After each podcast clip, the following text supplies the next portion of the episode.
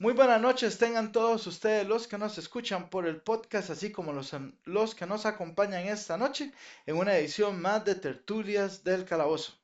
En este caso contamos con la presencia de un DM invitado, Eduardo Salazar. Eh, Eduardo, bienvenido. Eh, ¿Cómo estás? muchas gracias, muchas gracias. Excelente, a la espera de esta, de esta tertulia.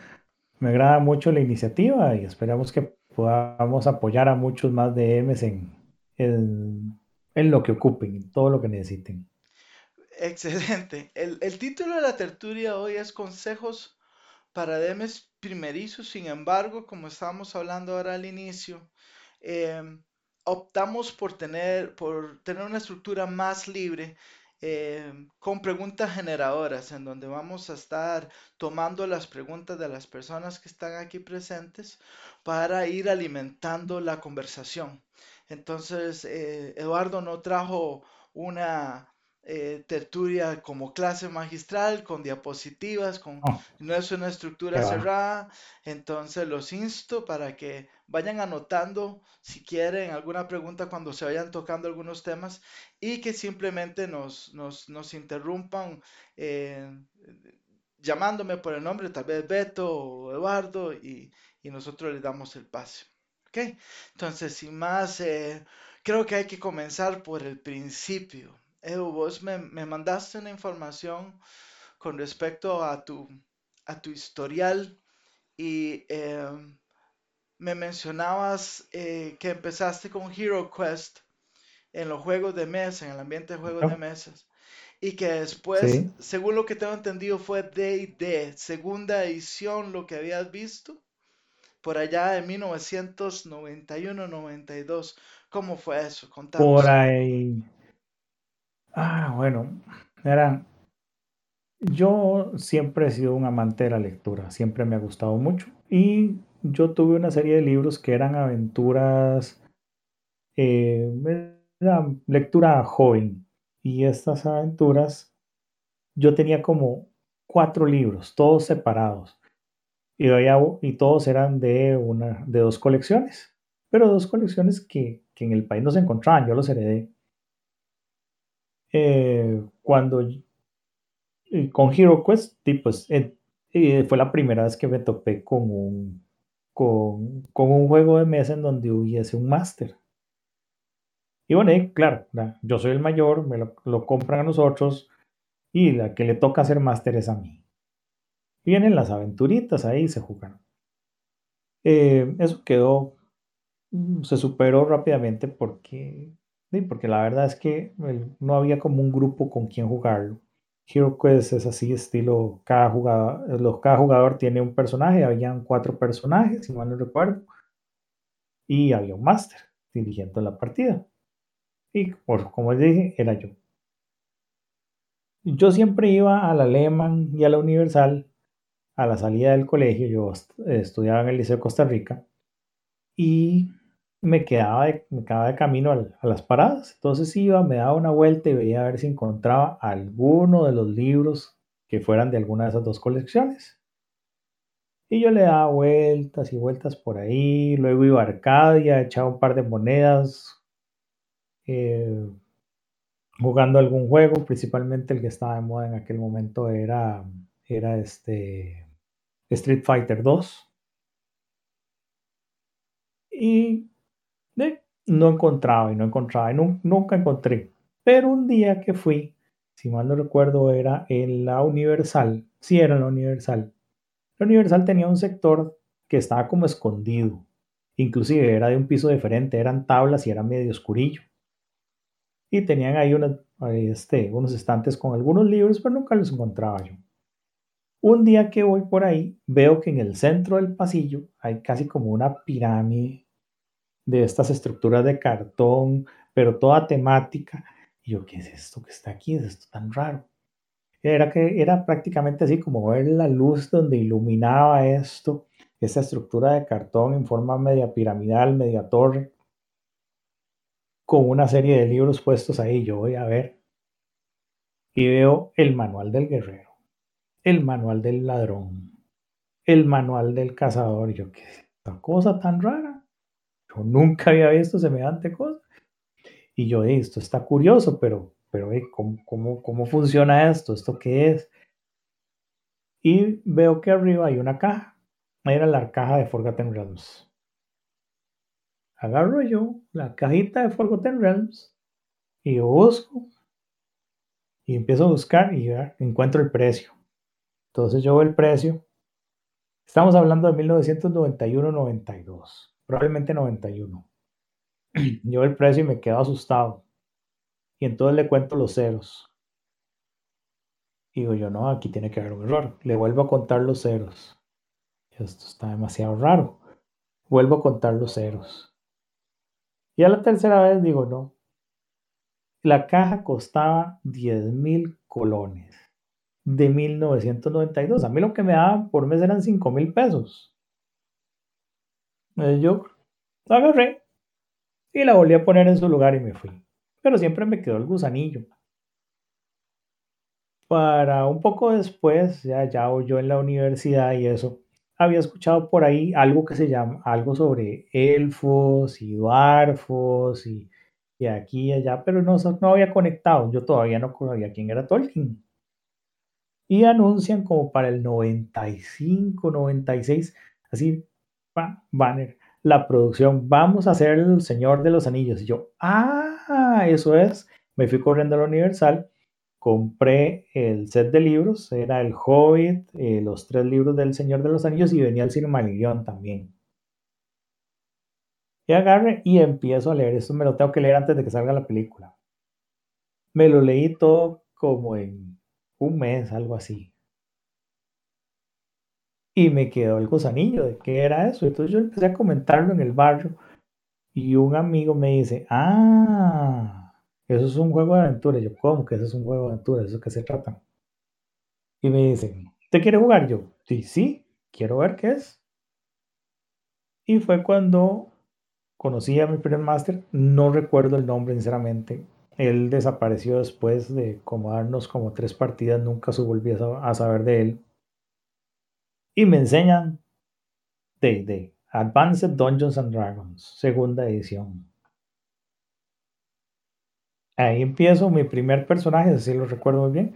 Mi primer personaje fue un, un jinete de Rohan con una capa élfica que tuvo que enfrentarse a punta de maña a un dragón, a Smaug, por cierto. Y bueno, y yo quedé encantado. Yo dije, no puede ser que haya algo tan chuzo como Dungeons and Dragons. O sea, un juego en donde vos construís tu propia aventura, tu propio personaje, tu propio todo. Y ahí me enganchó. Bueno, eh, me pasó exactamente lo mismo que me pasó con HeroQuest. El grupo se desarmó después de como dos masters más. Por cierto, en esa época ningún máster tenía, tenía el libro físico lo que todo el mundo tenía era la fotocopia de la fotocopia de la fotocopia. los libros no existían en el país. O al menos nadie los tenía. Alguien con mucho esfuerzo se logró traer un set de dados. Y bueno, y sí, ver esos dados raros también. Y finalmente, para no hacer el cuento muy largo, pues, ¿a quién, si yo quiero jugar, ¿qué me toca hacer? De, me toca hacer DM. Así que bueno, ¿eh? seamos DMs, empecemos a jugar, empecemos a masterear, porque no hay de otra.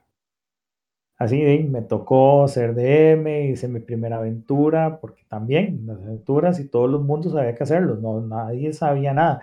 De repente por ahí, en algún lado, alguien te hablaba de Dragonlance o alguien te hablaba de, de Greyhawk o alguien te hablaba de Forgotten Realms, pero eran como, pero todo eso era como alguien había escuchado algo de, alguien había visto algo de... Así que tocaba hacer uno la aventura, los NPCs, eh, los monstruos, eh, aprenderse uno el libro de reglas, aprendérselo todo y hacerlo uno. Y yo dije, bueno, esto tiene que ser conocido por más gente, tiene que haber más gente que le guste. Entonces yo A donde iba, iba con mis, iba con mis fotocopias en el bulto. Ese bulto pesaba como unos 20 kilos tal vez. Y donde yo veía a alguien que parecía como que le podría interesar, yo le decía, bueno, ¿eh? ¿qué les parece si jugamos? Entonces veía que alguien estaba jugando Magic y un grupo estaba jugando Magic y yo, ah, mira, qué curioso es eso. Y les interesaría probar algo parecido, pero, pero de aventura. Y sí, bueno, aquí saco el bulto, démosle. Así masterié en frente en, en, los cines antes de entrar a las, antes de entrar al Señor de los Anillos eh, un especial que hizo Animanía hace años cuando todavía existía el cine Bellavista eh, en el Anime Club mm, una vez y prácticamente tuve que masterar como a 20 personas porque todos querían jugar Y, así, fue regando la bola y conociendo gente, gente que ya sí que conocía. Luego encontré a otros, a otros grupos y em, empezamos a como formar el grupo de aquel momento y, ese grupo ha ido evolucionando. Algunos, algunos se han ido, otros han llegado, algunos hemos cambiado de EMS, pero, pero de, la historia es que mí prácticamente siempre me ha tocado masteriar casi que desde el inicio. Ahora, justamente Beto, yo creo que todos los DMs tenemos esa, esa parte que a uno le gustaría estar al otro lado del screen. Ah, sí. le gustaría que alguien le jugara, que, que uno jugara, uno jugar, pero, pero cuesta, porque todo el mundo es como, no, yo no quiero, háganlo usted, que usted sí sabe. Entonces, entonces ahí queda uno, queda uno en el círculo de, de siempre ser DM. Pero bueno, de vez en cuando sale alguna partilla en donde uno puede jugar algo. Yo creo que como Más es la historia. el 95% de los DMs terminan siendo DMs por necesidad y no por escogencia, creo yo. Eh, y bueno, ya saben, lo pueden invitar a jugar a él también. Sí, de hecho, lo que pasa es que, bueno, y si usted quiere material, bienvenida, pero ya es, es como, ¿verdad? Ahí uno, uno se come la bronca, pero al principio es un no, no, no, no, no, tengan, no, no tengan miedo, o sea, no, no, tengan, no tengan miedo de masterearle a un máster. Nunca tenganle miedo. O sea, realmente el máster lo que está tratando es de ser jugador. Claro, claro. Correcto. Y, y, uno, y, a uno que le, y a uno que le ha tocado estar del otro lado del screen, o sea, el screen de máster, uno sabe lo que a veces es problemático, no muy molesto, pero es problemático a veces lidiar con, con, con, jugadores que digamos que te dicen, no, es que la regla es así, no, es que la regla es así, no, es que eso se tira eso, se tira lo otro.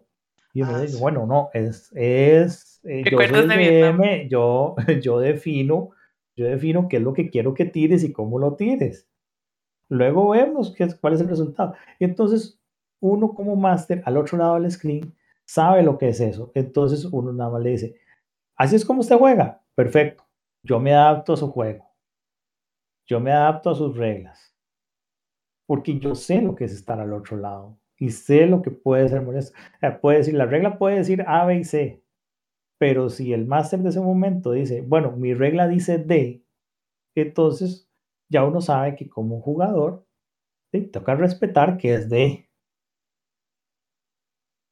Entonces, de ahí es en donde, en donde, donde uno puede, puede, este, mm, puede explorar, puede hacer. Entonces, nunca le tenga miedo a jugar, a, a tener como jugador un DM. Nunca.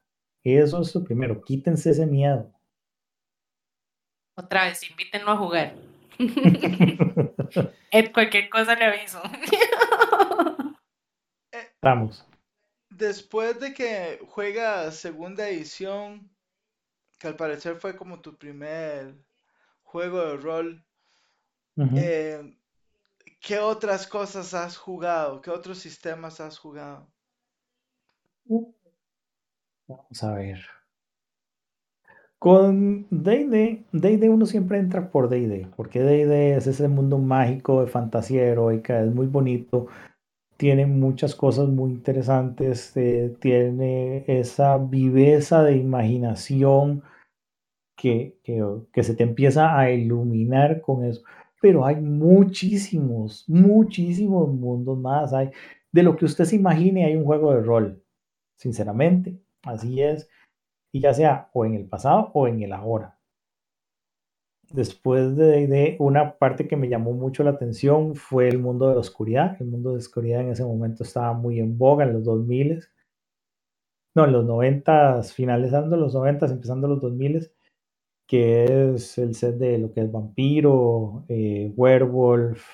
Raid nunca lo he jugado, ese casi que me da miedo jugarlo. Es un juego muy pesado, muy sombrío. Es el juego más sombrío del que yo, del que yo he, escuchado y me he medio asomado, pero, pero ese lo tengo ahí guardadito. Disculpa, eh, ¿se ha masteriado Mundo de la Oscuridad? Sí, sí, sí, claro. Yo he masteriado Vampiro, he masteriado Werewolf, he masteriado Mago, he masteriado eh, como dije, he masteriado Hunter del mundo de la oscuridad, también he masteriado del mundo de la oscuridad, se me da el nombre. ¿Qué no ha masteriado? bueno, mi, mi, te puedo decir, por ejemplo, mi sistema favorito es un sistema que está out of print. Es un sistema que ya no existe y que lo mantiene en vivo la misma gente que le gusta que es Alternity. Alternity recientemente sacó, sacó un libro nuevo, pero como que salió así, surgió y ahí mismo se volvió a morir.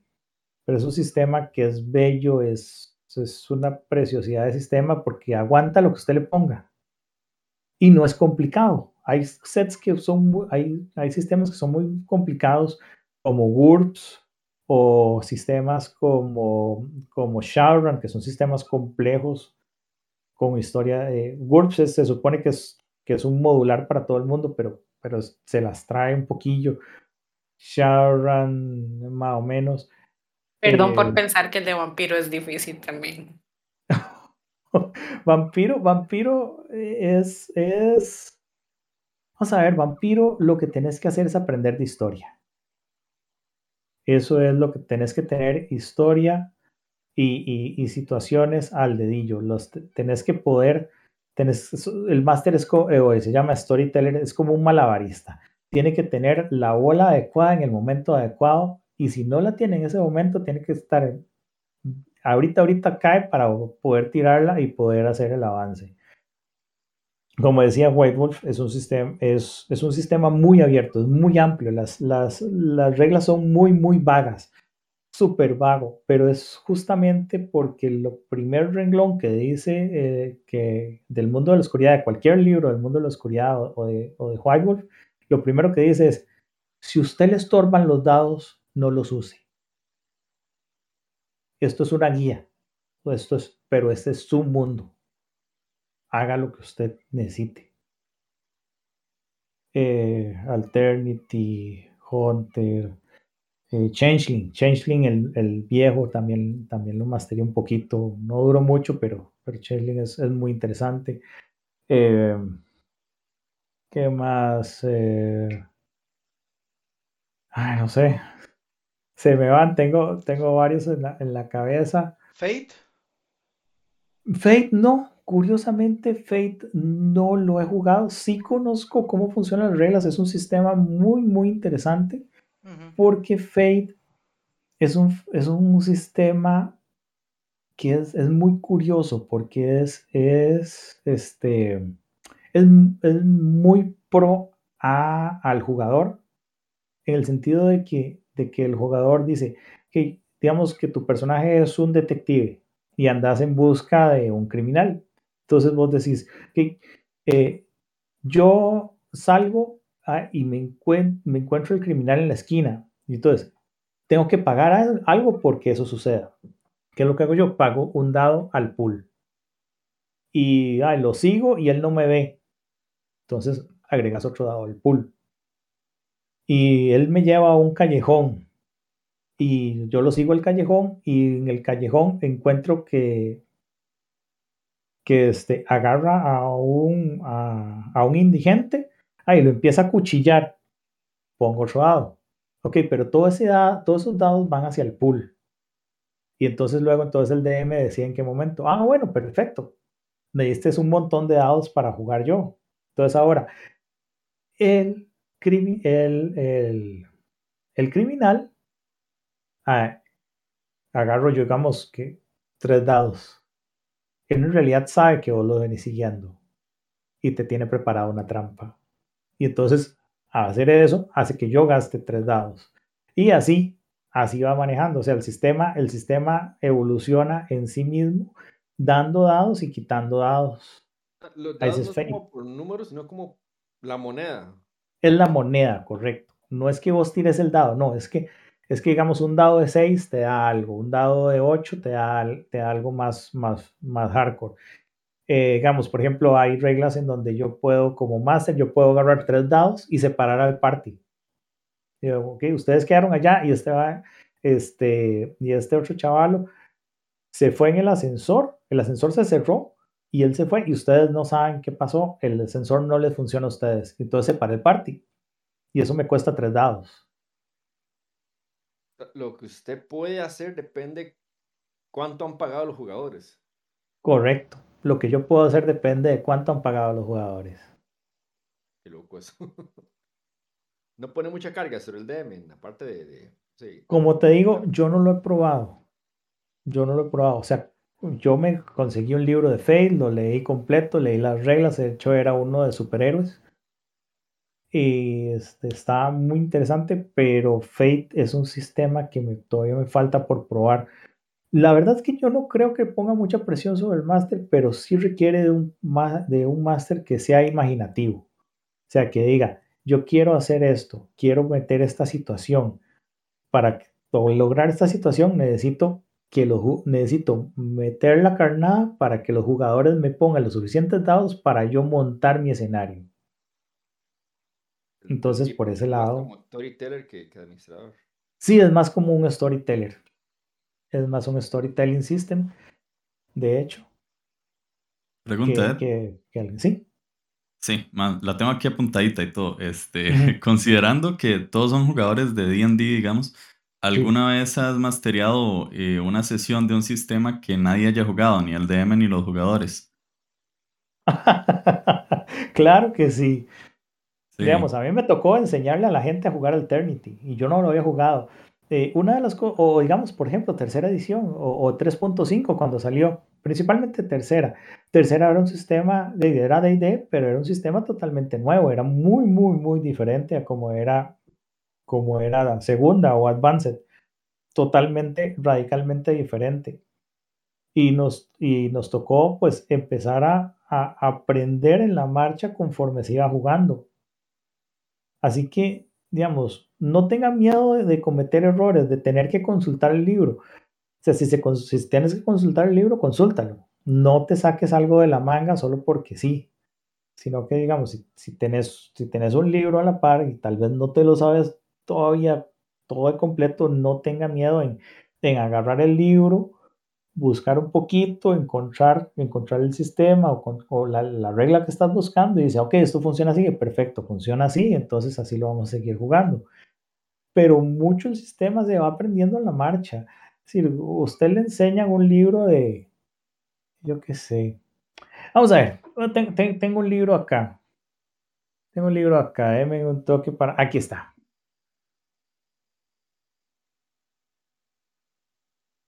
Este librito que está aquí,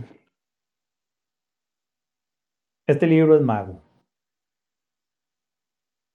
Mago es uno de los sistemas más, más difíciles de aprender porque tiene mucha, mucha este, mucho background por detrás de, de, lo que, de lo que hace funcionar a Mago. Y Mago tiene, sin contar el índice, Son, ya te digo. Aquí está. 668 páginas. Hijo de pucha. Son como, dice, es como lo mismo que quinta, más o menos. Ah, o sea, quintas o libros son, pues, tenés el manual del jugador, tenés el manual del máster. El manual del jugador lo que te va a traerte son todas las reglas, el manual del máster, principalmente lo que trae son consejos de máster, y está el manual, y está el Monster Manual. El Monster Manual, obviamente, te todos los monstruos, pero vos, pero digamos, vos llegas y decís, pucha, quiero tirarles un dragón rojo. Y vos, si tiras el dragón rojo, y te quedas, a la pucha, pero ¿qué hace este va? ¿Qué hace, ¿Qué hace el dragón rojo? De, no tenga miedo, agarre el libro y revise. Aunque el dragón rojo hace esto, esto y esto, y el Red Weapon es cada cuatro rounds, por decir algo. Ahorita no me sé, con, no me, no, ¿cómo digo? Yo no me lo sé de memoria, tampoco.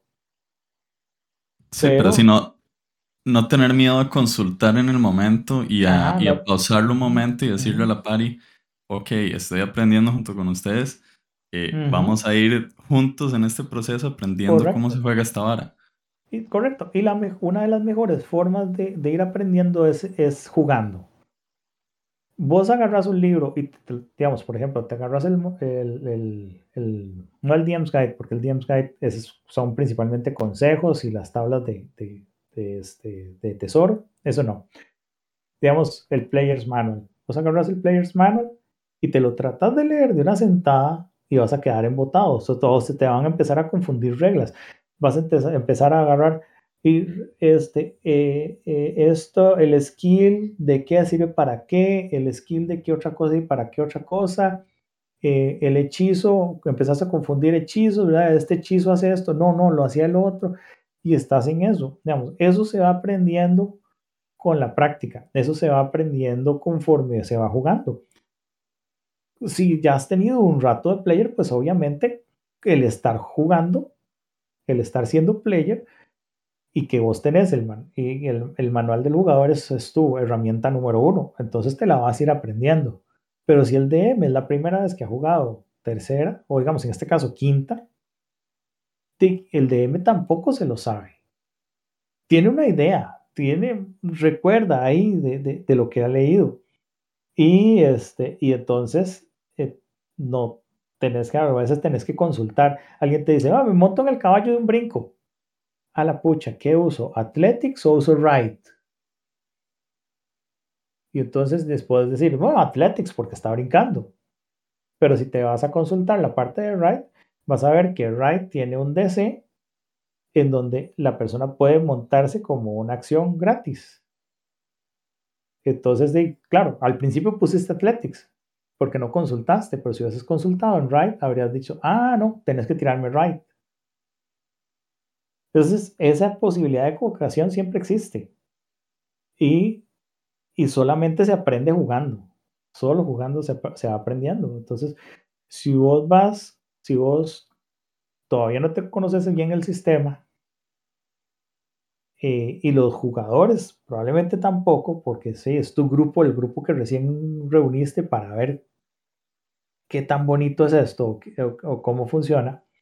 Entonces, ah, denme un chance, tengo que consultar. Y usted pone, si quiere, hasta si puede hacerlo gracioso y pone un cartelito enfrente del screen que dice loading. Está buena esa.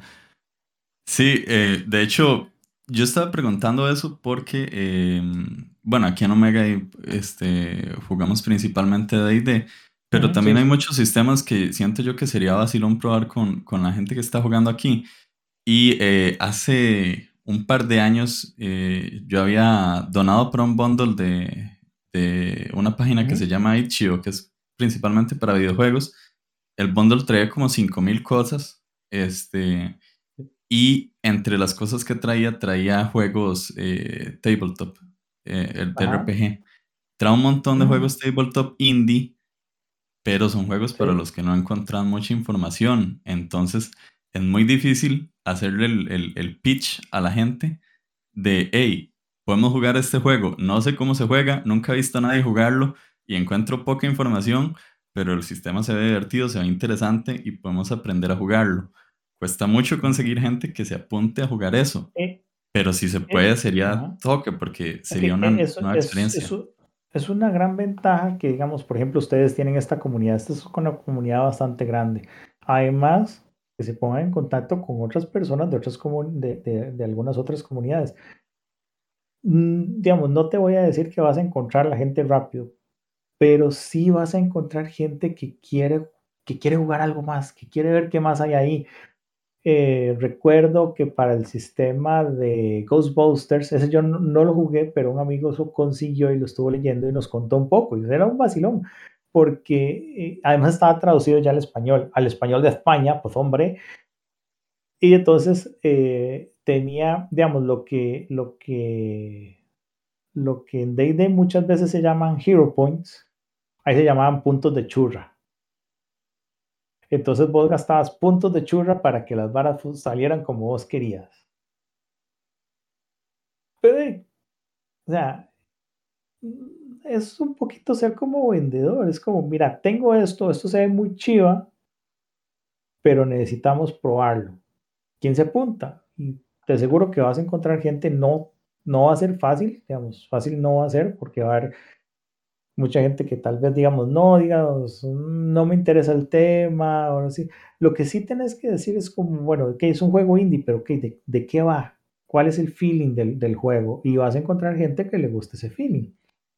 Eh, vampiro es un feeling que se llama horror, eh, horror personal. Eh, entonces, bueno, ¿quién le gustaría algo de horror personal? Bueno, hay, alguien que le, que le gustan las películas de miedo y entonces dice, ah, yo me apunto o Werewolf es... O Alternity. Alternity.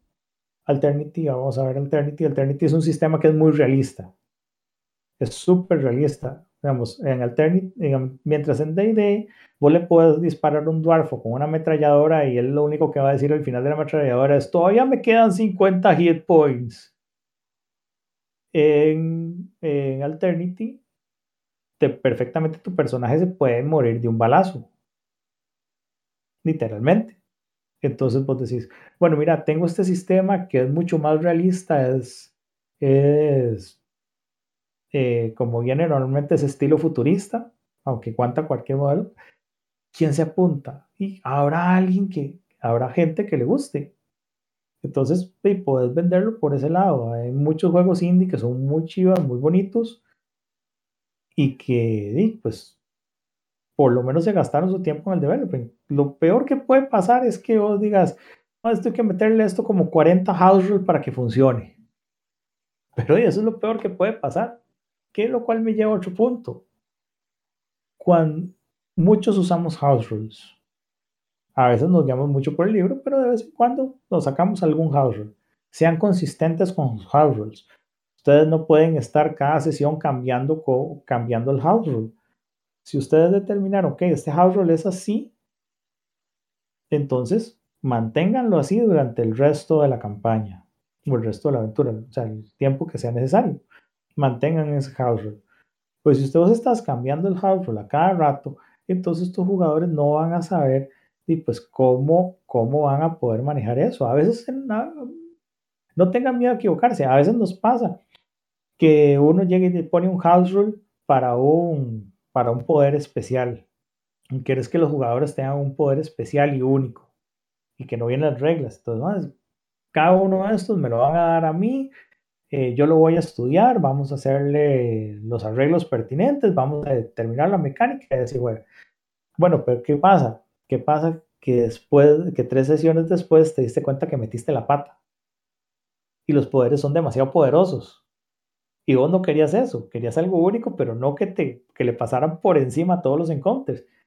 De no, ahora no puedes decir, bueno, no, es que eso ya no funciona así, funciona así, sino que tenés que buscar una forma de, que, de, de balancear otra vez el sistema para tener situación. Ya sé, puede ser ponerles challenge rate más altos, puede ser este, tener NPCs que también tienen poderes especiales. hay muchas formas, pero no, no estés cambiando los house rules porque, porque entonces es una inconsistencia que, que, que, que luego tus jugadores no, van, no les va a agradar. Se vale matar un personaje. bueno, este, hay algo muy importante los personajes. porque van a sentir que está haciendo injusto, digamos. Exactamente, está siendo injusto con ellos. Y, y la idea es que todos, es que todos se diviertan y no es el máster versus el jugador, que mucha gente a veces lo entiende de esa, de esa forma cuando empieza a ser máster. O inclusive hasta después que se les hace maña, es el máster versus los jugadores. No, vos sos el mundo que ellos exploran y tu misión no es matar a los jugadores, es darles una historia que ellos recuerden. Principalmente si son súper pegados a sus personajes como yo. Perdón. Eso, eso es importante, digamos, ya no como, digamos, vamos a ver. Hay una parte de las reglas que dice shit, shit and shit. Trampa, trampa y es trampa. Pero no se vale solamente hacer trampa.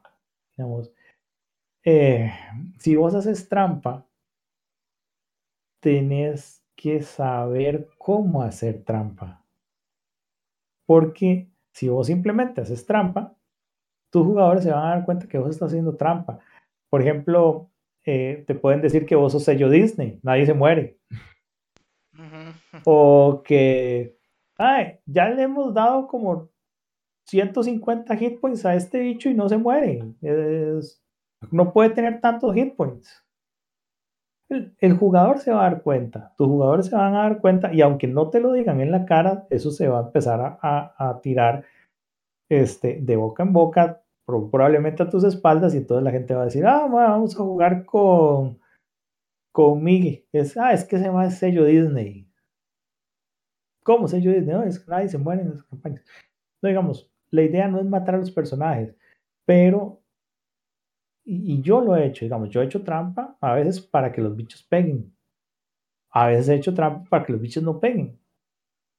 Pero hay que saber cómo hacerlo. O sea, no es como que todos los bichos son inmatables. No, no. Que tiene, tenés que dejar que, que mueran, tenés que hacerlo de forma que, que sí, que sí, que sí se sienta que, que lo mataron. No que se dio un paro cardíaco y se murió. Pero tampoco que sean inmatables. Eh, y digamos, si vos, si vos decís, ah, aquí tiene, y es puña, critical. Ay, y este carajo le quedan como 10 hits, pues lo voy a matar. Entonces vos puedes decir, ay, casi te pega. O puedes decirle, te pegó, pero no es un critical. Y entonces tiras y es que salió daño máximo. Y entonces podrías decir el daño promedio. Ay, fueron como 5 puntos de daño pero no lo hagas todo el tiempo. Que ellos no sepan cuándo estás haciendo trampa y cuándo no estás haciendo trampa. Eso es, eso es importante. Hay que hacerlo así como paulatino. A mí me ha pasado, digamos, yo una vez puse un beholder y el beholder se lo echaron, o sea, según reglas se lo habían echado en el tercer round. Y yo, ah, es un beholder. No, no, el beholder no, tiene más hit points, tiene más hit points. Claro, llevábamos 10 rounds y ¿Qué es lo que yo no sabía? Yo lo, que yo no sabía es que había un jugador que estaba llevando la cuenta de cuántos hit points le habían, le habían metido y que además se sabe el Monster Manual. Y entonces dice, ah, ese, un beholder tiene como tantos hit points máximo y ya le llevamos el doble de hit points que le hemos hecho. Y la cagué. ¿Sí? Ese es el beholder del tamaño de Heredia. Ese, de ahí viene la historia del beholder del tamaño de Heredia. Ahí viene esa historia, esa historia es mía. Es de una metida de pata mía. ¿Cómo, así? ¿Por qué? ¿Por, qué? ¿De Heredia? Es que este bicho es tan grande que es como el tamaño de Heredia. Sí. Ah, y se quedó así. Entonces todo bicho grande es como el del tamaño de Heredia. Ay, Heredia la provincia más pequeñita, pero bueno. Sí, pero es una ciudad, o sea, un beholder no es del tamaño de una ciudad. Sí, obvio. Heredia no existe. ¿De qué estarán hablando? ¿Qué será Heredia? Es un invento del gobierno. no, diablos, bueno. Heredia es... Heredia es eso que em, es un entrenamiento para ir al cielo. Se llega a Heredia primero y después ya vive en Heredia y después dice, ok, ya creo en Dios y ya creo en el cielo. Ahora dígalo sin llorar. Sí, sí, Bueno. No, no, eh, yo lo explico. Eh, eh, es esta profesión de la gente que trabaja con metal y hace cuchillos y martillos y cosas por el estilo, verjas, eso es heredia. Ah, no, es herrería. muy parecido, muy parecido para avanzar un poquito más, voy a darles otro, otra que yo aprendí y que esta es interesante. Es no digas no. ¿Qué significa no digas no? Significa no que permita que la gente haga lo que le dé la gana, sino que si alguien dice, Por ejemplo, ah, me monto en la catapulta y me mando. No le diga no, dígale, bueno, está bien. Invéntese un rol de athletics, de acrobatics, de algo para ver si no se golpea al otro lado y a ver qué también apuntaron. O alguien llega y te dice, ay, quiero hacer, quiero hacer, mi personaje es un personaje que, este, que tiene esta, eh, que tiene esta habilidad especial de que sabe dónde están todas las cosas y todo lo que le rodea, porque lo tiene sensorialmente eh, el espacio de todo el tiempo y mi y además usa dardos envenenados que sabe dónde tirarlos. Entonces, ¿qué significa no digan no? Significa Mm, vamos a ver eso, estudiámoslo un poquito y, y juntos y moldeémoslo de tal forma que, que, te, que pueda servir. ¿Qué es lo que no estás diciendo ahí? Lo que no estás diciendo es que eso no sea algo que opaque al resto de los jugadores y que se vaya a hacer un personaje demasiado poderoso en la campaña que estás manejando o que vas a empezar. Sino, mira, manejémoslo de esta forma. Ok, nos vamos a hacer una raza, pero esa raza tiene que tener ciertas cosas. Y ok, tienes quiere, quiere ser telepático. Perfecto, usted es telepático, pero su telepatía tiene que funcionar de esta forma. Vamos a funcionar con un sistema de dados que funciona así. Usted tira Wisdom, su bonificante de Wisdom más un dado 20. Y este, y eso, yo qué sé, qué puede ser y eso funciona con esta cantidad de puntos y esos puntos los puedes sacar de, los puntos de magia del mago, la cantidad de hechizos que puede hacer ah, y funcionan así, entonces usted tiene como esto y ok, ¿qué es lo que hacemos? Empezamos a sacar hechizos de magia que usted puede tener que tiene tantos puntos y que su, su hechizo, digamos, es telepático, sí, pero su telepatía funciona como este hechizo, como telequinesis. ok, usted tiene telequinesis, telequinesis tiene, tiene salve, tiene reglas, tiene todo, y entonces lo puedes manejar. Y entonces el jugador queda contento porque quiere, tiene un personaje que es como lo que él quiere, y vos no, y vos mantenés un personaje que está dentro, de, dentro del límite de reglas piense que su telepatía es como un teléfono prepago, es una línea prepago. Tiene que recargar. ¿Algo así?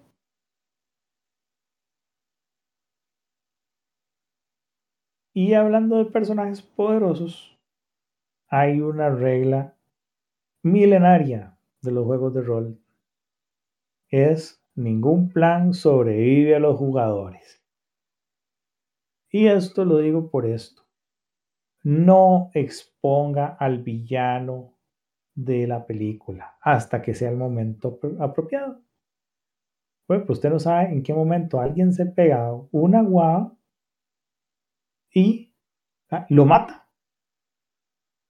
Y todavía faltaban tres libros para que llegaran al villano. Eh, usted lo expuso, ah, se murió.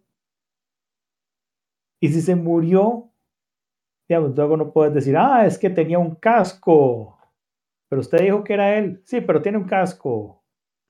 Sí, sí, sí. le quitamos el casco. No es él. No, no vas a hacer eso. Es su hermano gemelo más malvado. No expongan al villano. No lo expongan antes de tener que exponerlo pueden hacerlo así como que se vea ya la distancia, imposible de alcanzar, y es como, ¡ja! Yo les gané, y la pinta y se va. No, lo expongan. todo, todo NPC y todo jugador está a una rodada del dado de morirse. Entonces, vayan haciendo el building, vayan, hagan el build up, vayan tomándolo, este, manden esbirros, cosillas así, pero el, pero el villano déjenlo para el momento apropiado en el que ya es el, es el boss final. Entonces ahí usted sí ya lo presenta y entonces usted puede hacer todo el despliegue de poderes que tenga, porque usted sabe que los jugadores ya están en un nivel que, que ya aguantan, ¿verdad? nivel 10, nivel o 12, 15, en algunos casos 20, eh, 18, no sé, donde usted ya preparó, o digamos, si es una aventura de nivel 6, whatever, tírenlo en el momento justo que tiene que ir. No lo expongan antes.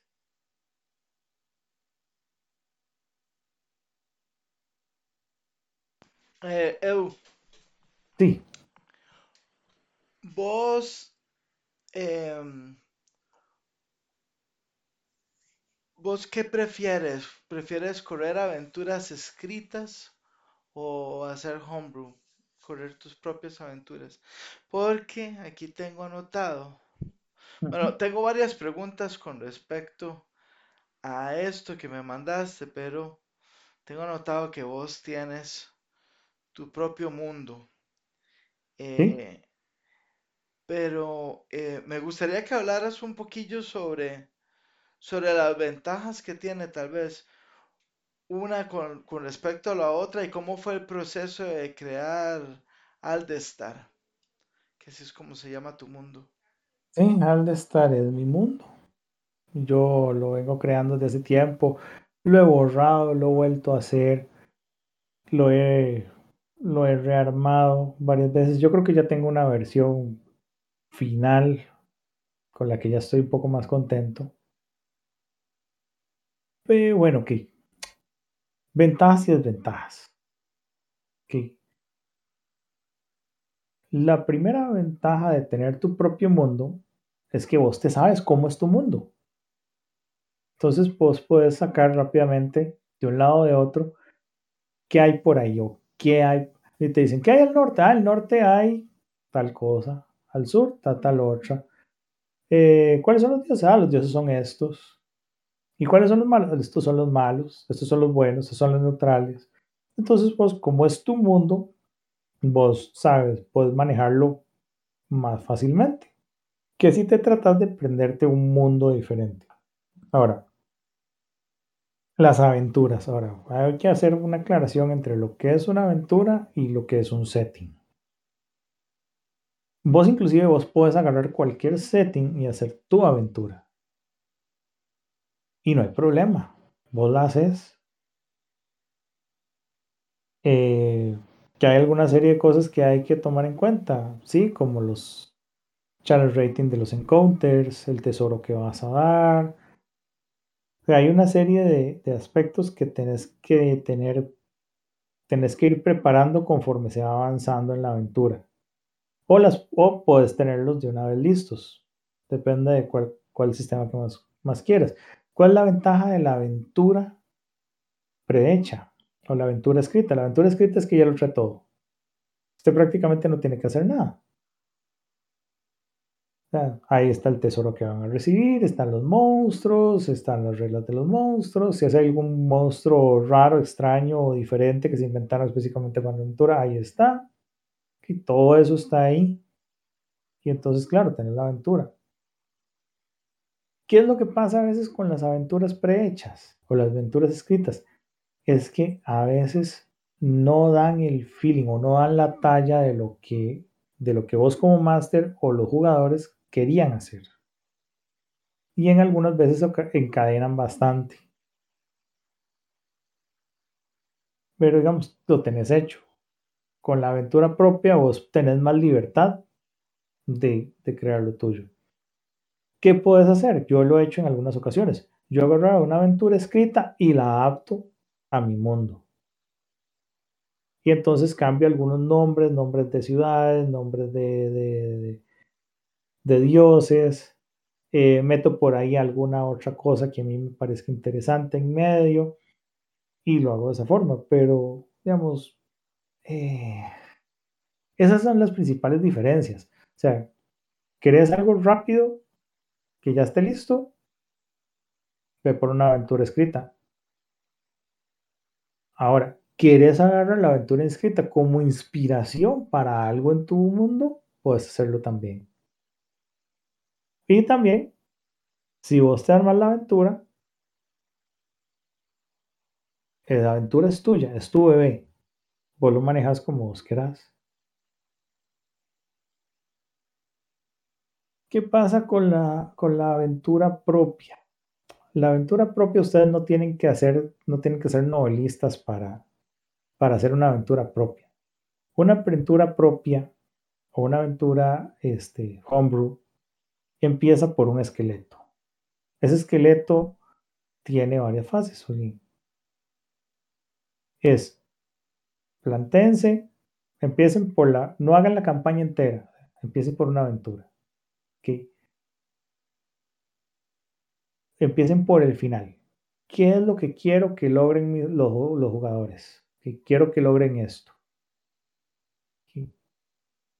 Y este, y este que está aquí, que es mi villano principal, ¿qué está haciendo?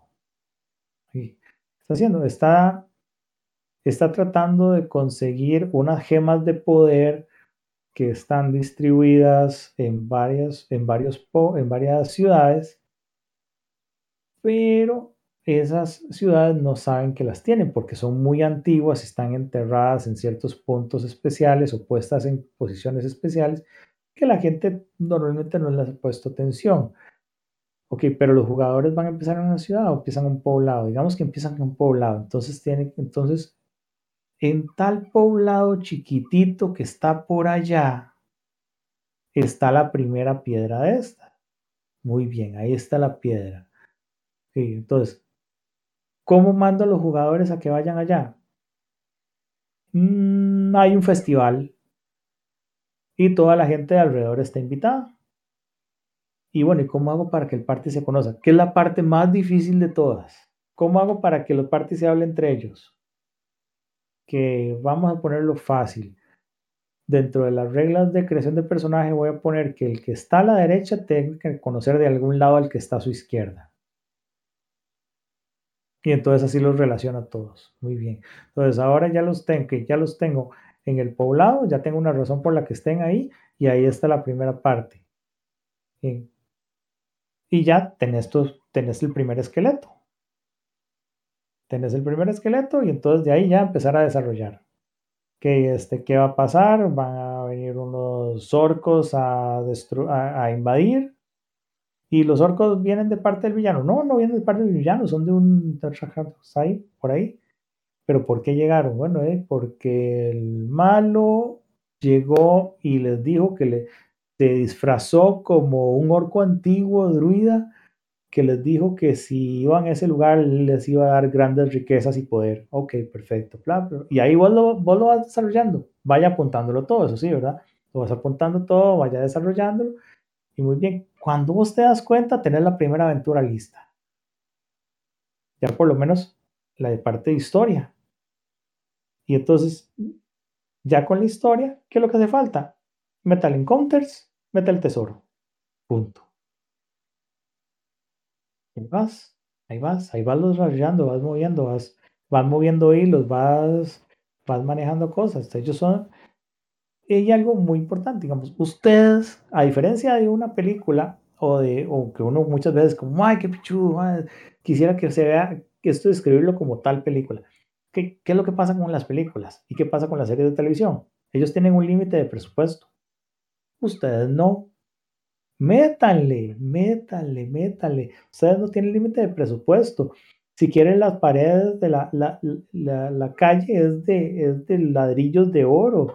Eh, si quieren el cielo es de color morado, porque hay una constelación especial, que hay una alineación de planetas especial en esa época que hace que el cielo se vea morado. Y por eso es el festival. Ahí vas, ahí vas, ahí vas. Ahí los vas manejando. Eh, es, es Tomando para San Andreas. Gracias. es, es, más o menos, es más o menos el mismo sistema que se utiliza para crear una, una, una, una aventura escrita, una aventura que vos la compras. Es exactamente el mismo proceso. ¿Cuál es la diferencia? La diferencia es que es tu aventura, es tuya, y la otra es escrita. Puedes agarrarla y puedes inspirarte de ella y cambiarla. Pero, pero es que es, es como decirlo, tiene un cierto sabor especial cuando es tu aventura y sale bien. Claro. Otra pregunta, Edu. digamos a que llega alguien nuevo, Beto. Bet- Beto y te dice que yo he jugado, he jugado unas cuantas de D&D, quiero correr quinta, es mi primera mesa, pero no sé qué correr. ¿Qué recomiendas en esos casos?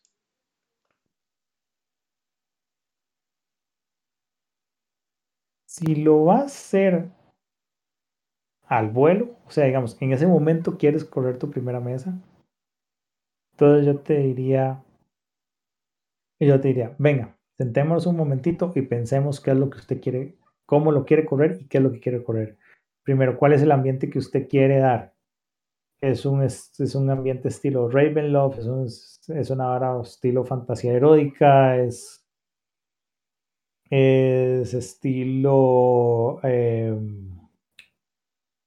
de alta magia, de poca magia, o sea, hábleme. Y entonces nos sentamos un momentito. Si, si tenés la posibilidad de hacerlo con un DM, pues que entre, entre los dos colaboren. Si quieres hacerlo vos solo, yo lo que te diría es, piense en una película o en una serie que usted haya visto y que le gustó. Y ahora agarre eso y conviértalo en quinta edición. Que en vez de pistolas tienen espadas. En vez de en vez de carros y motos tienen caballos. Convi- Conviértalo a ese lado y manéjelo. ¿Y que hubo algo que la película no le gustó? Y pues no gustó. ¿Cuál es el riesgo? Y tiene que saberlo. Es que probablemente la película no va a salir igual, eh, tu aventura no va a salir igual que la película. Y para eso tienes que estar preparado. Estar preparado no en el sentido de que tenés que sacarte algo de la manga, sino que saber que, que, este, que el libreto que vos estás agarrando muy posiblemente no va a ser igual. Y ahí viene otra vez la regla de no digas no. Porque si es como, tengo una aventura, sí, va, esa es de mi primera aventura, vamos a jugarla aquí muy chiva. Ah, y el, resulta que, sí, resulta que el party no va a la, no, no, no responde al cartel que dice que se busca este orco y se dan 100 piezas de oro por, por traer la cabeza. Dicen, no, no, vamos a ir a la montaña que está por allá. Y entonces te quedas en blanco. Y eso puede pasar perfectamente. Entonces digo, si, si es alguien que, nu que nunca ha mastereado, es como, sepa que su aventura puede tomar giros totalmente inesperados. No puede, no, va a tomar giros inesperados y vas a tener que lidiar con eso. Esa parte es como hacer también, algunos le llaman la, la, este, la, eh, la ilusión de decisión. Entonces, ok, no fueron por el, no fueron al cartel donde les iban a no, no, no, vieron el cartel donde decía que el orco era de 100 piezas de oro y el orco estaba allá. Y ellos decidieron irse al bosque. Bueno, ahora el orco está en el bosque. Uh -huh, uh -huh. O sea, si yo le si alguien me viene a decir eso, está, esté listo para que su libreto cambie. Y si su libreto cambia, usted tiene que ir adaptándose con el libreto que se está, que se está formando en ese momento. Es, como lo que yo le podría decir. Es tu primera vez, va a hacer esto muy bien. Vea, tiene dos opciones. Si usted trae algo hecho, perfecto. Traiga, trae algo escrito, sí, también perfecto. Pero sepa que por más escrito que esté, eso va a cambiar. Va a cambiar con el, en el camino y tampoco puedes forzar las cosas a que sucedan. Si vos forzas mucho, entonces justamente es, pasa eso, se siente forzado, se siente eh, Dios ex, Dios ex máquina. Es como sucede porque sí, no porque hay una razón. Ah, si vienes a mí y me preguntas, es como, te voy a sentar un rato, vamos a decir, te voy a hablar, te voy a decir, mira, esté preparado para esto, esté preparado para lo otro, esté preparado para que las cosas cambien principalmente y dígame qué es lo que usted quiere correr, cómo lo quiere correr. que quiero, quiero correr esto, esto y esto y esto. Muy bien, perfecto, está muy tonis. Pero hagámoslo que tenga un hilo conductor, no fuerce las cosas. Esto más o menos va por acá. Te voy a dar unas instrucciones y te voy a decir, muy bien, ahora le toca a usted ir a la arena. Es, es como es como, como difícil realmente poder guiar a alguien tan de la mano de esa forma. Porque al final, digamos, si, si yo voy y me siento con alguien primerizo y yo también detrás del screen, yo lo voy a opacar a él. Porque él me, pues, probablemente se va a quedar viéndome a cada rato como, ¿cómo hago esto? ¿Qué digo? Este, no funcionó como yo quería. Y, esa no es la idea. La idea es que el DM empiece a ir encontrando ese brillo para que vaya brillando él por sí mismo, por su experiencia. Al igual que los jugadores. Los jugadores también tienen un brillo. Es un brillo especial que hay que cuidar y que hay que manejar. Todo jugador, una cosa que, uno va aprendiendo con el tiempo, perdón, es que cada, todos los personajes tienen que tener un momento de brillo y si alguien se hizo un personaje que, que no calce en la campaña, digamos que alguien se hizo un cavalier, y vos la campaña que traes es de puros dungeons, ¿qué va a pasar con el cavalier? El cavalier nunca va a brillar porque nunca va a poder estar montado en su caballo.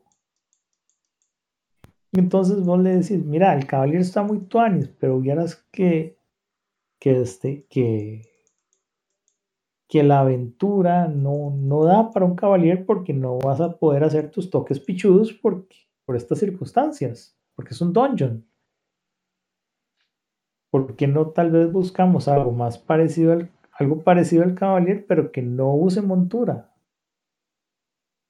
Y dar ese brillo, eh, dar esa atención a los jugadores durante sesión a sesión es difícil. Muchas veces no se logra pero que tampoco hagas que el personaje se sienta inútil durante toda la aventura. Dale sus momentitos de brillo, dale sus momentitos de cosas. Por eso es que en las aventuras hay trampas para que el ladrón vaya y las desarme.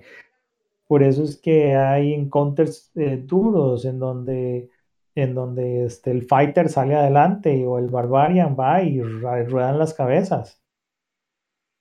Por eso hay por eso a veces hay encounters sociales en donde el que tiene la batuta para eso es el bardo. Eh, o, momentos en los que son de, de, grupo, que hay un riddle o un, un, acertijo que hay que resolver. Y entonces, ¿cómo lo resolvemos? Y entonces vos ves el grupo intrigado hablando entre ellos y eso da un sabor muy bonito como Master ver que realmente se está cumpliendo la función del juego, que es un juego cooperativo de equipo donde todos son parte integral de lo que está sucediendo. Eh, no caigan en el error de creer que ustedes son Critical Role. Por favor, no se los pido encarecidamente. Eh, critical Role, a pesar de ser una muy, un muy bonito programa en donde se ve mucho sobre el rol y eso, también crea muchas falsas expectativas. Crea falsas expectativas en el máster y en los jugadores. Digamos, yo soy una persona que a mí me cuesta mucho hacer voces por mi voz. A mí me cuesta mucho. Yo puedo hacer mi voz más grave, pero ahora puedo hacer más aguda. Entonces yo hablo normal. Eh, es que tal más, es que la de Critical Role hace voces. Bueno, sí, él hace voces, pero yo no. Así que bueno, lo que puedo hacer es ponerte en la pantalla y decirte, ok, quien está hablando es ella, no yo. Y ella dice esto, esto, esto y esto. O manejen mejor su descripción. La descripción es muy importante.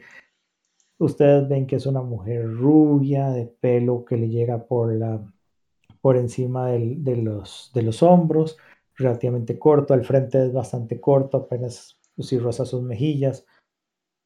En las lleva dos aretes. Una, son dos aretes diferentes, uno es una gema y otro es una cruz.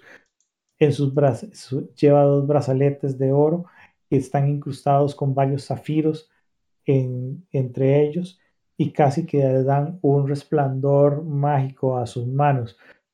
Eh, sobre ella una, una túnica roja que la demuestra como una de las grandes maestras de la escuela de las túnicas rojas de, del, de, ay, de Dragonlance, una de las grandes hechiceras que está frente a ustedes. Ustedes pueden imaginárselo, traten de describirlo lo mejor posible. Y de ahí hagan eso. Eh, no dejen que, que otros masters, digamos, cuando vayan a hacer, cuando vayan a masterear, no piensen en mí, no pretendan ser yo, ustedes son ustedes. Y cada uno de ustedes tiene una llama especial que se va a ir convirtiendo, que ustedes la van a ir moldeando hasta que sea su forma de masterear, su forma de trabajar las cosas. Yo creo que eso es una de las cosas más importantes que, que le puedo decir a cualquier máster, ya sea, eh, que sea que vaya a empezar, que tiene ese miedo de puña y es que yo quiero masterear como como Beto, que es la, aquella vez de Beto, fue buenísimo, entonces yo quiero masterear igual. Y llegas y empezás a masterear y por tratar de pensar qué diría Beto en ese momento, te enredas vos mismo y no logras, no, no logras este, el ambiente. Inclusive el ambiente no se puede dar, no necesariamente se da en una sesión, se puede dar dentro de dos o tres, pero, pero, pero sean ustedes mismos, ustedes mismos tienen la llama, ustedes mismos tienen la imaginación, que es lo más importante, y la capacidad de crecer como masters a llegar hasta llegar al momento, bueno, llegar a ese momento no, en realidad puede, no llegar, esa no es una meta, pero sí a ver que sus jugadores tienen, salen, de, se levantan de la mesa con una sonrisa, o inclusive que se levanten preocupados, porque, puta madre, ¿qué hacemos la próxima sesión? No tenemos idea, nos vamos a morir. Ah, esa sensación es lo que O si lloran porque se mueren los personajes. O si lloran porque se mueren los personajes. Ay, puta, se me murió el personaje, ahora sí, ¿qué vamos a hacer? Bueno, eh, quiero, vamos todo el party, vamos a ir, vamos a agarrar y lo vamos a revivir. O diga, no, no podemos, o sea, no hay forma de revivirlo usted. De ni modo, va a tener que hacer su personaje, pero. Ay, qué buena. Eh, una vez estábamos jugando Werewolf. Werewolf es un juego en donde usted sabe que su personaje se va a morir. Está destinado a morirse. Y en la primera sesión, no cuál fue la primera o segunda, pero creo que fue la primera. La primera sesión nos mandaron como prueba a la lobera. Y entonces solamente podíamos ser lobos, no nos podíamos convertir en nada más. Y nos empezaron a cazar. Y nos empezaron a cazar con balas de plata, para peores. Y uno de los cazadores tiró una granada de plata. Y un jugador dijo, yo me sacrifico por el grupo. Agarró la, agarró la, la granada en el hocico y se la llevó y explotó con la granada. él murió, obviamente. Y bueno, ¿verdad? Ay, hijo de puña, sorry, más se murió. Pues se murió, se murió en un acto heroico, como debe ser. A la siguiente de sesión. La forma más macha posible, Dios de La más, de la forma más macha posible. a, la, a la siguiente sesión el máster no lo había planeado así, pero los propios jugadores decidimos que teníamos que hacerle un funeral, aunque fuese simbólico, porque no podíamos, no lo podíamos sacar de la loguera. Entonces, un personaje que tenía que tenía este cinco puntos en recursos, fue el que organizó la, organizó la eh, el funeral. Y el personaje nuevo, el, el, personaje nuevo que era primo, le, primo de, del personaje que murió y que venía a buscarlo, ¿de a dónde nos encontró? Nos encontró en el funeral y todos hablamos algo sobre él. Al jugador se le salían las lágrimas. Tuvimos que parar un toque y él fue y se secó las y ella fue, se secó las lágrimas. Y bueno, y ok, paramos y regresamos y, y ustedes cabrones, yo venía toda preparada y me hicieron, vea lo que me hicieron. Y son, son cosas que pasan. Uno también tiene que estar, uno como máster tiene que saber que los jugadores en algún momento pueden morir. Ok, que no muera ahogado en un charco de agua. Está bien. Pero si mueren dando la vida por, por, por el party o mueren en, un asalto heroico, denles esa oportunidad. Que mueran con honor, que mueran como machos, como dijeron por allá, o como buenas hembras.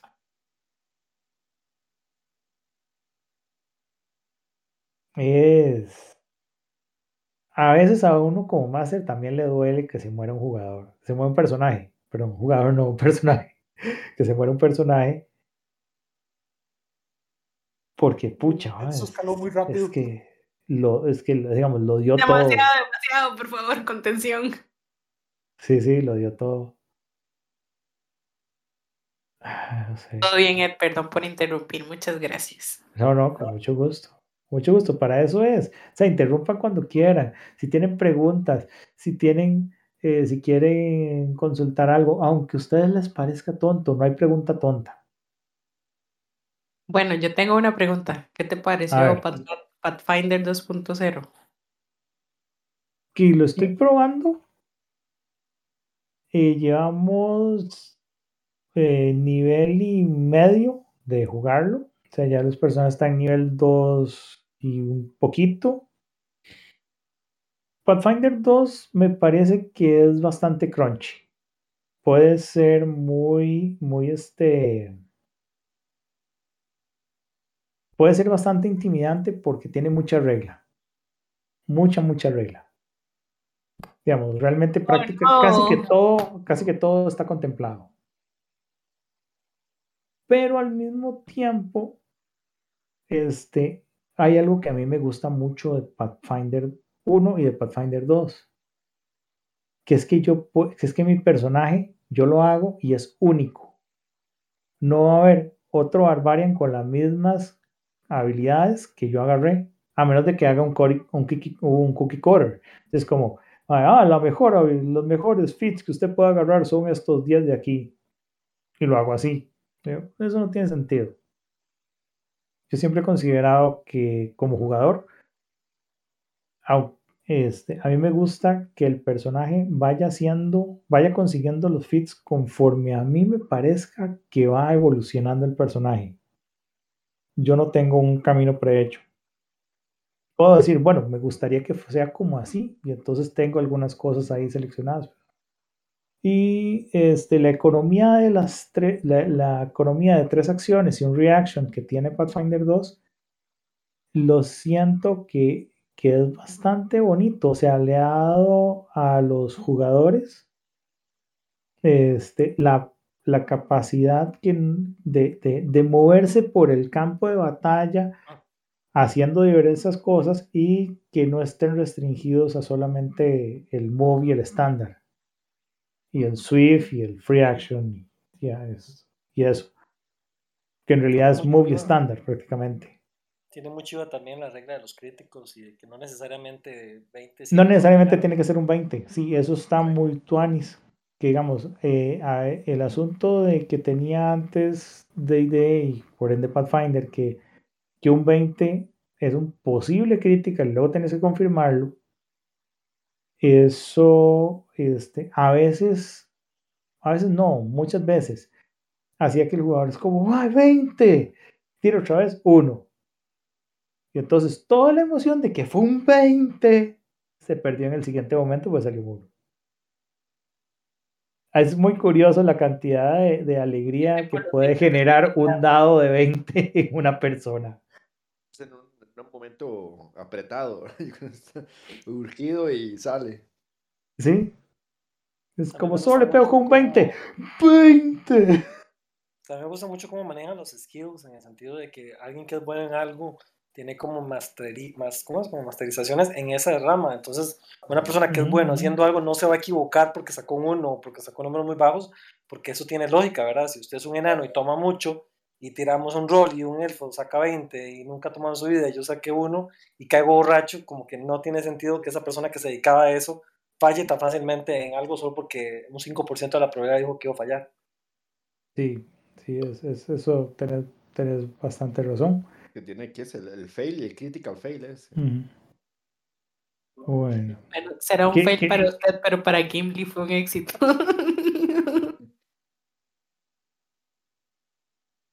este, algo interesante que he ido aprendiendo en los últimos años es que los escenarios no sean estáticos.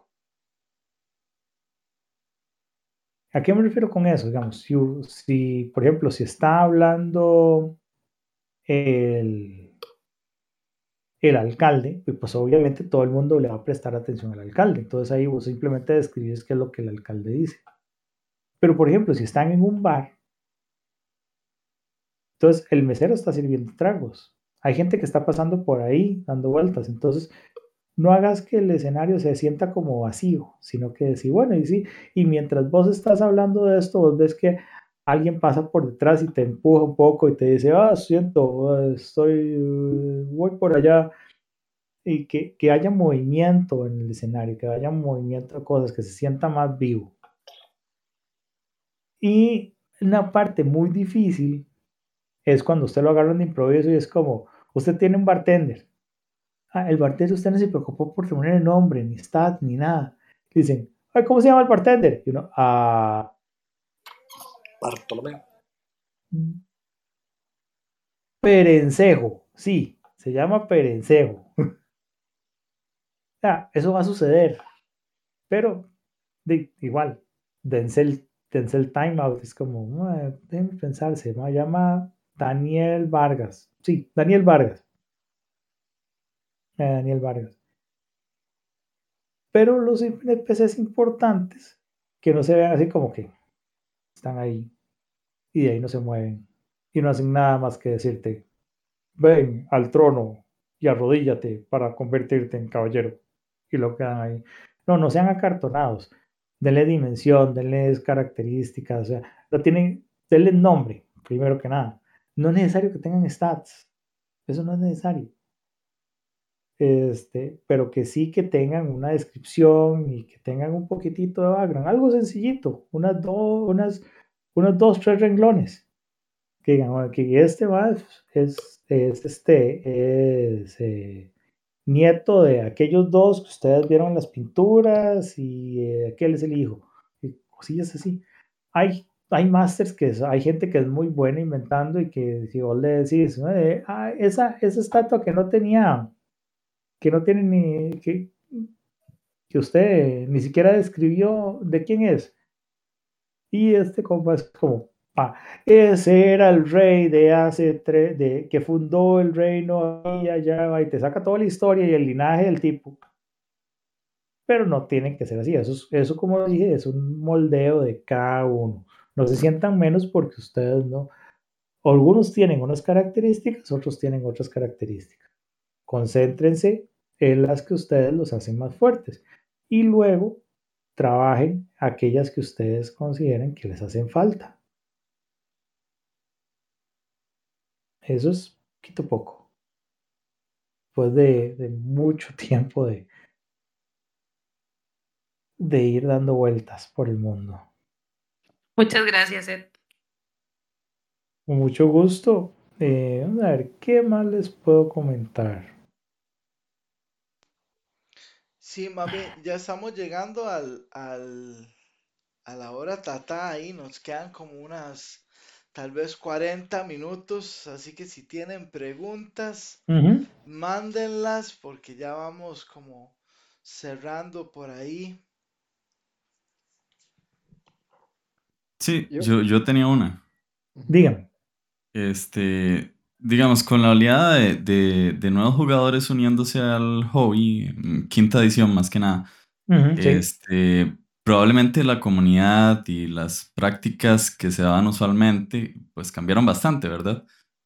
Este, entonces, ¿cuál es una lección o tal vez una práctica de ediciones pasadas o de un tiempo pasado en el que no existía todo este boom por D&D que se ha perdido y que a usted le gustaría que la gente mantenga y que, que se la deje para sí mismo, este, como di, para que aprendan, ¿verdad? De, cosas que se hacían antes cuando todavía no, está, no había explotado tanto el hobby, no había tanto boom. Ay, que hubiese más descripción. Que yo creo que la, la primera es que haya más descripción. Descripción del ambiente, de la, del- de- de- del lugar, de dónde están los, los jugadores, de dónde están los villanos. Más descripción, eso me gustaría porque ahora hay mucha tendencia a usar minis, por ejemplo. Pero usted perfectamente puede narrar una pelea sin necesidad de una sola miniatura. Simplemente con un bosquejo rápido o algo así. Eso me gustaría. Me gustaría regresar a eso. Que se avive más la imaginación.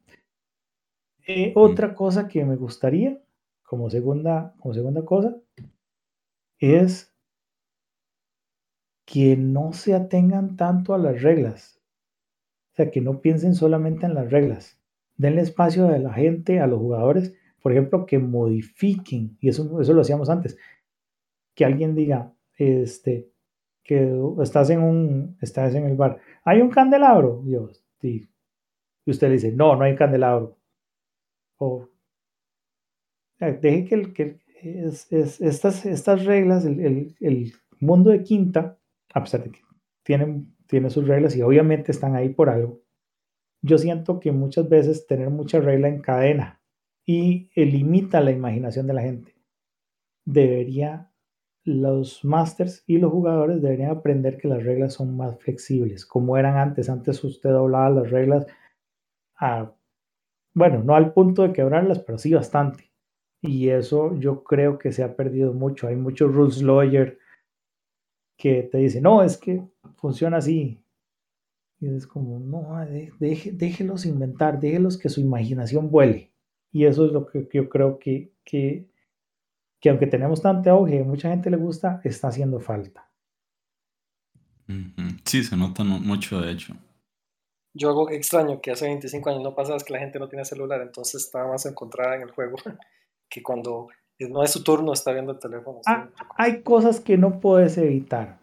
No puedes evitar que la gente tenga celular y no puedes evitar que por alguna razón este, se distraigan con el celular. Puedes hacer una de dos cosas. O lo aceptas o decís a todo el mundo deje su celular al frente boca abajo. Y el primero que lo levante, este, no sé, Muere. La pizza, él es eso. por ejemplo, por ejemplo. Pero eh, hay cosas que no, hay cosas que no, que no puedes evitar, digamos, la, la- la gente está más conectada.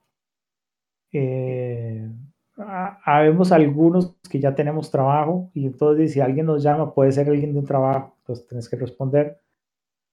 Eh, personas más jóvenes, de, en realidad no es, no debería ser tan estresante, pero eh, prácticamente que nacieron con el, con la tecnología pegada en la boca, a estilo chupeta. Pero si, po- si puedes por lo menos decirles, vea, no hagan, no usen el celular a menos de que sea algo importante, pues creo que puede ser un buen, una buena regla de mesa. Eh, yo tengo dos preguntas. Dime, La primera es una pregunta que generalmente me gusta hacer en entrevistas de trabajo, aquí hoy, pero me ayuda mucho a hacerme una idea, digamos, de, de cosas en las que necesito mejorar comparando mi hoja eh, de personaje como persona. Y es, eh, ¿qué skills de los ah, soft skills y los... eh, skills académicos vos consideras que son em, los más importantes o los que le ayudan a uno a integrar bien un equipo, por ejemplo? Y mi otra pregunta es, ¿todavía hay galletas de mantequilla de maní con Nutella? Solamente necesitas ordenárselas a mi esposa y ella las hace. Sí. Sí. Esa fue la, la segunda. La primera que era qué skills académicos. Los skills, eh, sean soft skills, sean skills académicos, sean skills, no sé, invención, O sea, telepatía. skills como de un, como de un jugador. Eh, de- sí, o sea, como máster, como máster. Para integrar bien un grupo, para ayudarle a mantener a un grupo una dinámica saludable.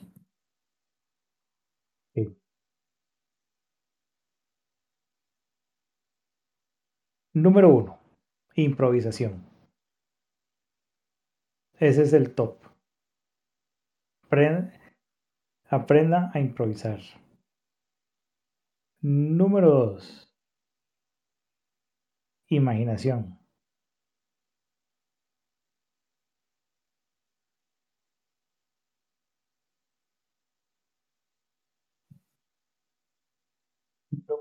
Tres, copie. Número cuatro, copie. Y número cinco, copie. ¿Qué significa con copie? Copie de todos los lugares que usted considere que pueden inspirarlo. La mayoría de las, la mayoría de las películas y lugares son de un, son de, de un protagonista. Ah, bueno. Y número cinco, empatía. Ok. La mayoría, como decía, la mayoría de las cosas son, son de un protagonista. Cuesta mucho ver una película en donde es un equipo. Son muy pocas. Y la otra es que mucha gente cuando hace su personaje quieren ser, por ejemplo, Harry Potter, donde son una persona normal, sencilla por ahí, y de repente algo viene, lo arrebata y lo lanza a la aventura.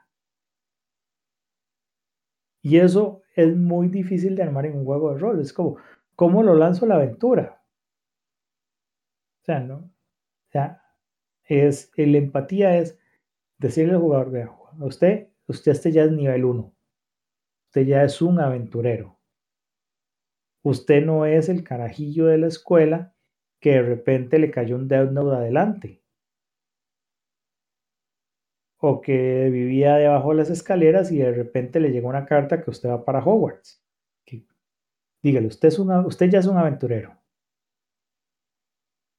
Este, ¿Y cómo integrar al grupo? Póngales en una situación que no tenga salida, que no tengan otra opción más que cooperar, más que cooperar entre ellos.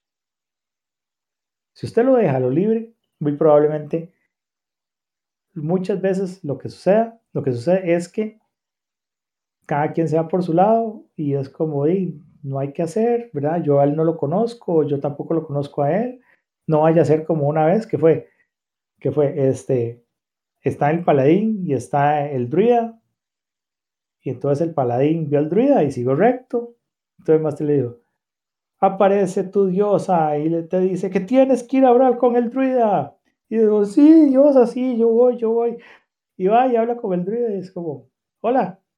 El druida, hola. Eh, mi diosa me dijo que hablara con usted. ¿Tiene algo que decirme? Ah, no. Ah, bueno, yo ya cumplí. Y se va por... O sea, este... Esa es la parte de integrar al party, es la, es la parte más difícil de todo el juego. Por eso los consejos de los expertos son siempre bienvenidos. Póngalos en una situación que no tengan otra opción más que colaborar entre sí. Otra cosa muy útil acerca de los talentos es que yo creo que todas las personas tienen un talento especial. Hay personas que son muy buenas dibujando, hay personas que son muy buenas para la música.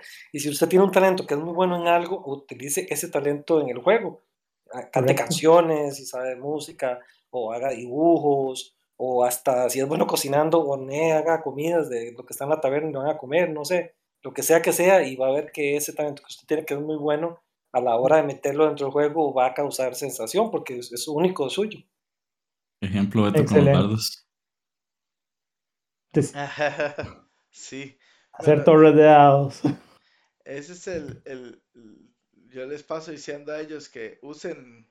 Que, que usen sus skills, o sea, usen lo que ustedes han aprendido, ¿verdad? Eh, eh, si, si vos en, en tu vida cotidiana sos arquitecto y, y has eh, trabajado mucho con maquetas eh, y querés presentar una maqueta en el juego, o sea, usarlo. Yo en mi caso, yo soy músico, entonces uso mucho los bardos, me gustan mucho los bardos, entonces a veces hasta hago canciones y todo el asunto. Entonces es, es eso, ¿verdad? Es, es estar usando las habilidades que uno tiene. Pero yo creo que lo que decía la compañera eran para la integración y, y, y sí, estoy de acuerdo con la lista que diste. Y creí que no íbamos a meter em- empatía, pero sí, sí, sí, sí, empatía es súper No, no, importante. em- Siempre empatía se es, requiere es empatía. importante. Sí, Y más cuando uno se acuerda que está jugando con personas y no trabajando con servidores. Entonces, sí. exacto. se requiere empatía, por ejemplo. Y que todos somos diferentes y, y, digamos, la idea es divertirse, pero los conceptos de diversión varían de persona en persona, entonces, sí, exacto. Al final del día es tu aventura, es tu campaña. Vos haces de ella lo que quieras. Eh, tengo que hacer una pregunta porque eh, por motivos de trabajo no puedo venir, pero eh, es uno de nuestros compañeros del Sino y siempre que está alguien que tiene varias o experiencia con varias cuestiones, eh, con varios sistemas, o en el caso de D&D, con varias ediciones, como el caso tuyo, siempre hace esa pregunta. No está aquí para hacerla, entonces la voy a hacer por él, por Luis. Eh, y le voy a decir, madre, le hice la pregunta, vaya al podcast y escuche la respuesta. Pero es Cuénteme.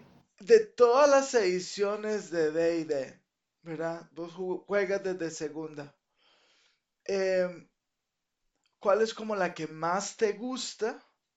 Y en luz del último libro, em, ¿Cuál es el último libro para recordar? el eh, Mordecai's, eh, ¿cómo era? Es que. Monster of the Multiverse. Multiverse. ese. Que lo diga uno solo porque sonaron como cuatro a la misma vez y no se escuchó bien. Es en Es que donde ya viene en varas para Spelljammer, ¿verdad? No, es que- no. Dale. Era Mordecai's Multiverse of, of Fiends, ¿qué sí es? Sí, es como una recopilación de lo que pasó en el último Mordecai en libro y más nuevas razas y nuevas cosas. Eh, sí, son-. Es Son el mo- Monsters of the Multiverse. Gracias, Jorge. Sí, son eh, No la quinta. eh, Monstruos del Multiverso es una una fe de ratas, por decirlo así, masiva que hizo Wizard, donde cambió las, las, el lore de las razas, de ciertas razas, evitando esta cuestión de que hay una raza que es intrínsecamente mala, ¿verdad? Eh, y cambiaron el stat block de ciertas bestias, principalmente, eh, bueno, y ciertos monstruos, principalmente los spellcasters, al poner habilidades, o sea, poner spells como habilidades, por lo tanto ya no son conteriables. Eh, y el flow el, el del, del bloque de estadísticas lo mejoraron, es más fácil para, para DMs eh, primerizos incluso leerlos. Ujú. Entonces hay como, eh, alguna gente le llama a esto, perdón, eh, 5.5, 5.2.5 le llamo yo, porque agregan Sea Elf, eh, Sharakai, que creo que como raza jugable no la había visto en quinta edición. Em, y bueno, entonces es como, como el análisis de las ediciones que has jugado, cuál te ha gustado más, cómo ves la evolución del de, juego, porque nosotros en la comunidad principalmente jugamos D&D. Em, en sí, esa es la pregunta que a Luisito le gustaría hacerte. Muy bien. Creo que voy a ir edición por edición rápidamente. Segunda edición era muy chiva, porque yo lo considero muy chiva porque fue con la que empecé. Pero al mismo tiempo reconozco que era un dolor de cabeza. Era complicada. No, eso es lo menos de todo. Esa era del taco, ¿verdad? Esa era la de taco. To hit Armor Class Zero. Entonces, eh, la, eh, lo, entre más negativa fuera tu armadura, era mejor. O sea, si, era, si tenías armadura menos 5, buenísimo. Menos 10 era el máximo. Y entre más alta fuera tu armadura, era peor. Eh, bueno, el taco, el taco apenas, el taco, sinceramente, o sea, para decírtelo, es apenas raspar la superficie de lo complicado que era segunda. Porque habían diversos salves, digamos, los tres salves eh, de Will, Reflex y Fortitude surgieron en tercera. Antes de eso, había múltiples salves. Había salves contra varita, había salves contra efecto de muerte, había salves contra esto, contra lo otro, contra aquí, contra allá. Digamos, si era una varita, pero que te hacía un hechizo de muerte, entonces ¿cuál de los dos usabas? Era complicada. Segunda edición era complicada. Sin embargo, segunda edición ya tenía esa libertad de doblar las reglas. Y no me voy a meter en lo de las tablas de, experiencia porque cada clase tenía su tabla hasta yo voy a eh, tercera. Tercera vino a arreglar muchos problemas que tenía segunda. De hecho, tantos que inclusive se convirtió en un sistema totalmente diferente. A mi tercera me gustaba, tiene la ventaja de que tu personaje a punta de fits puede ser muy único. Puede ser tu personaje. Pero tercera tenía el problema de que los personajes después de nivel 10 eran imparables. Eran de verdad imparables. Y prácticamente las rodadas de ataque se, se resumían en no es un 1, no es un 1, no es un 1. Todo pegaba. Todo le pegaba a todo. Sin embargo, nos dejó una buena enseñanza que fue, que, fue lo de los skills, porque antes skills no existían. Dejó los skills, eh, minimizó los salves y, y, este, y lo cambió y cambió el sistema a un sistema eh, más, más, más, más fácil de entender. Todo era en sumas. Luego vino 3.5. 3.5 vino a arreglar algunos defectillos que tenía tercera, pero no arregló uno de los más importantes, que uno siempre tenía que ir a ver cómo puñeteras funcionaba un grapple o cuando al, cuando al clérigo se le ocurría hacer Turn on Dead, había que hacer como cinco tiradas y primero tenías que ir a ver qué es lo que te daba cada tirada. Pero digamos que vino a arreglar algunas cosillas, se vio, se vio mucho mejor. Eh, todavía seguía teniendo algunas cosas complicadas. Hasta ahí más o menos. siguió teniendo el problema de que los personajes después de cierto nivel se, volvía, se volvía un asunto demencial. O uno prácticamente no sabía que, como máster, no sabía qué echarle a los jugadores para que no le pasaran por encima y más bien hacer eso eh, traía, podía traer problemas de roce entre jugadores y, y masters. Luego vino cuarta. Cuarta, en opinión personal, es la peor edición que ha tenido Dungeons and Dragons.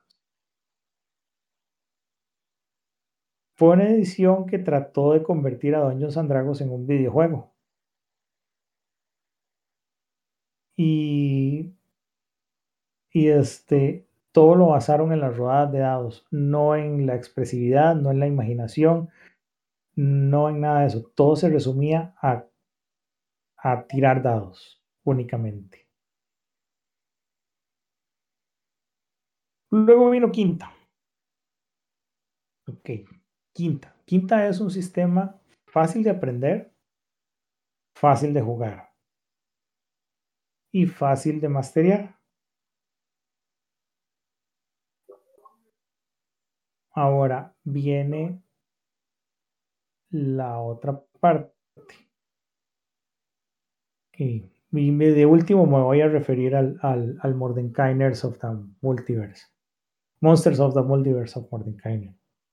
Eh, quinta. Quinta, a mí hay algo que no me gusta de quinta. Esto, como digo, es una opinión personal. Yo siento que quinta edición encadena a los jugadores para que sea más fácil de masterear. Porque hay una serie de encadenamientos que, ok, tal vez eran necesarios, pero este mm, le restringe ciertas cosas a los personajes. Y bueno, en términos de mecánica, en términos de historia es diferente, pero en términos de mecánica, siento que este, aunque las clases tienen opciones de tomar a nivel, después de a nivel 4, creo que es. Díganme si me equivoco. A ¿En qué momento? subclases. ¿A qué hora? Sí, las subclases. Depende de la clase. Hay algunas clases que es del nivel 1 como el clérigo escoge el dominio. Pero generalmente es a nivel 3, si tiene razón Caleb. Sí, a nivel 3, correcto. Nivel 3, 4. A nivel 3, las subclases, digamos, si yo agarro un, un rogue con una subclase y agarro otro rogue con la misma subclase, los personajes son iguales. No hay diferencias entre ellos. Hay una cosa que yo valoro mucho y es la personalización de mi personaje. Y eso yo siento que ahí es en donde ellos fallan un poco. Pero sin embargo, Quinta sí es una, sí es una, una, es un juego fácil de jugar, fácil de aprender, fácil de jugar y fácil de masterear. Hasta ahí, eso es una opinión, como digo, es una opinión personal. Yo he jugado quinta, no he mastereado quinta, pero sí he jugado quinta y esa es la impresión que me dio. Puede ser que con otro máster tenga una impresión diferente, pero bueno, hasta ahí. Ok, ahora Mordenkainers. Mordenkainers Multiverse. Ok, hay muchos, hubo muchos cambios.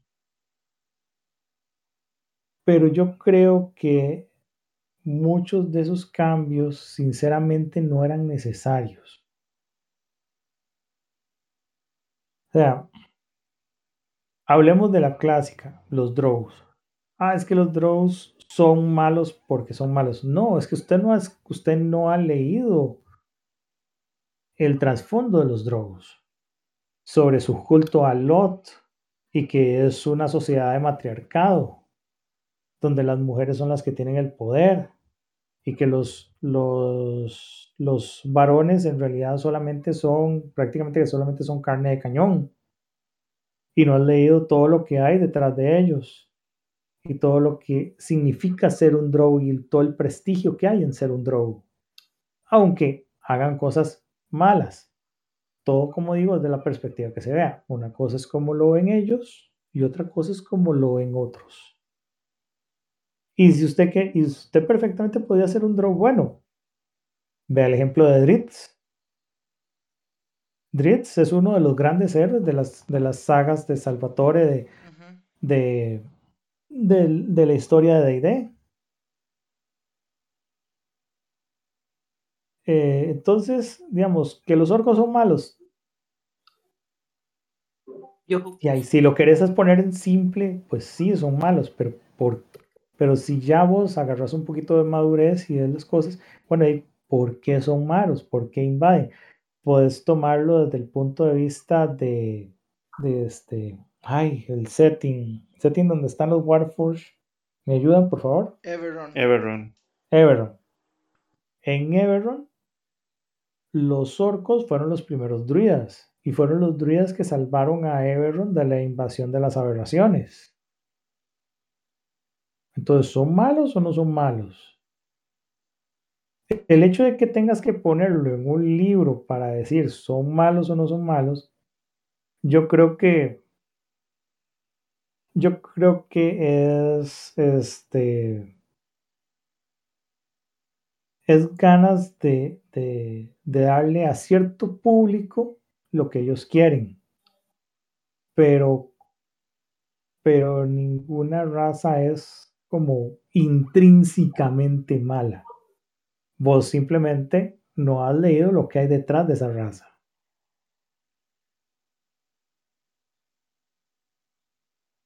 Yo tengo una, una última pregunta, así, de su opinión, antes de que se acabe el tiempo. Vamos sobre Sí. la hora.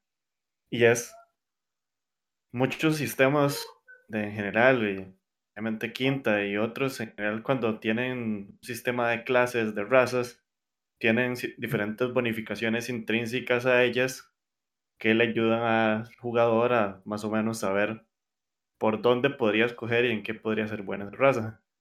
Sí. En este Tom of the Mordenkainer de Piece of the Multiverse se dio la opción ya más generalizada de que todas las razas tuvieran los bonificadores en los puntos que usted le gustaría. No estaban restringidas a fuerza o destreza, constitución o inteligencia, sino que se le dio a los jugadores una versatilidad más grande en eso.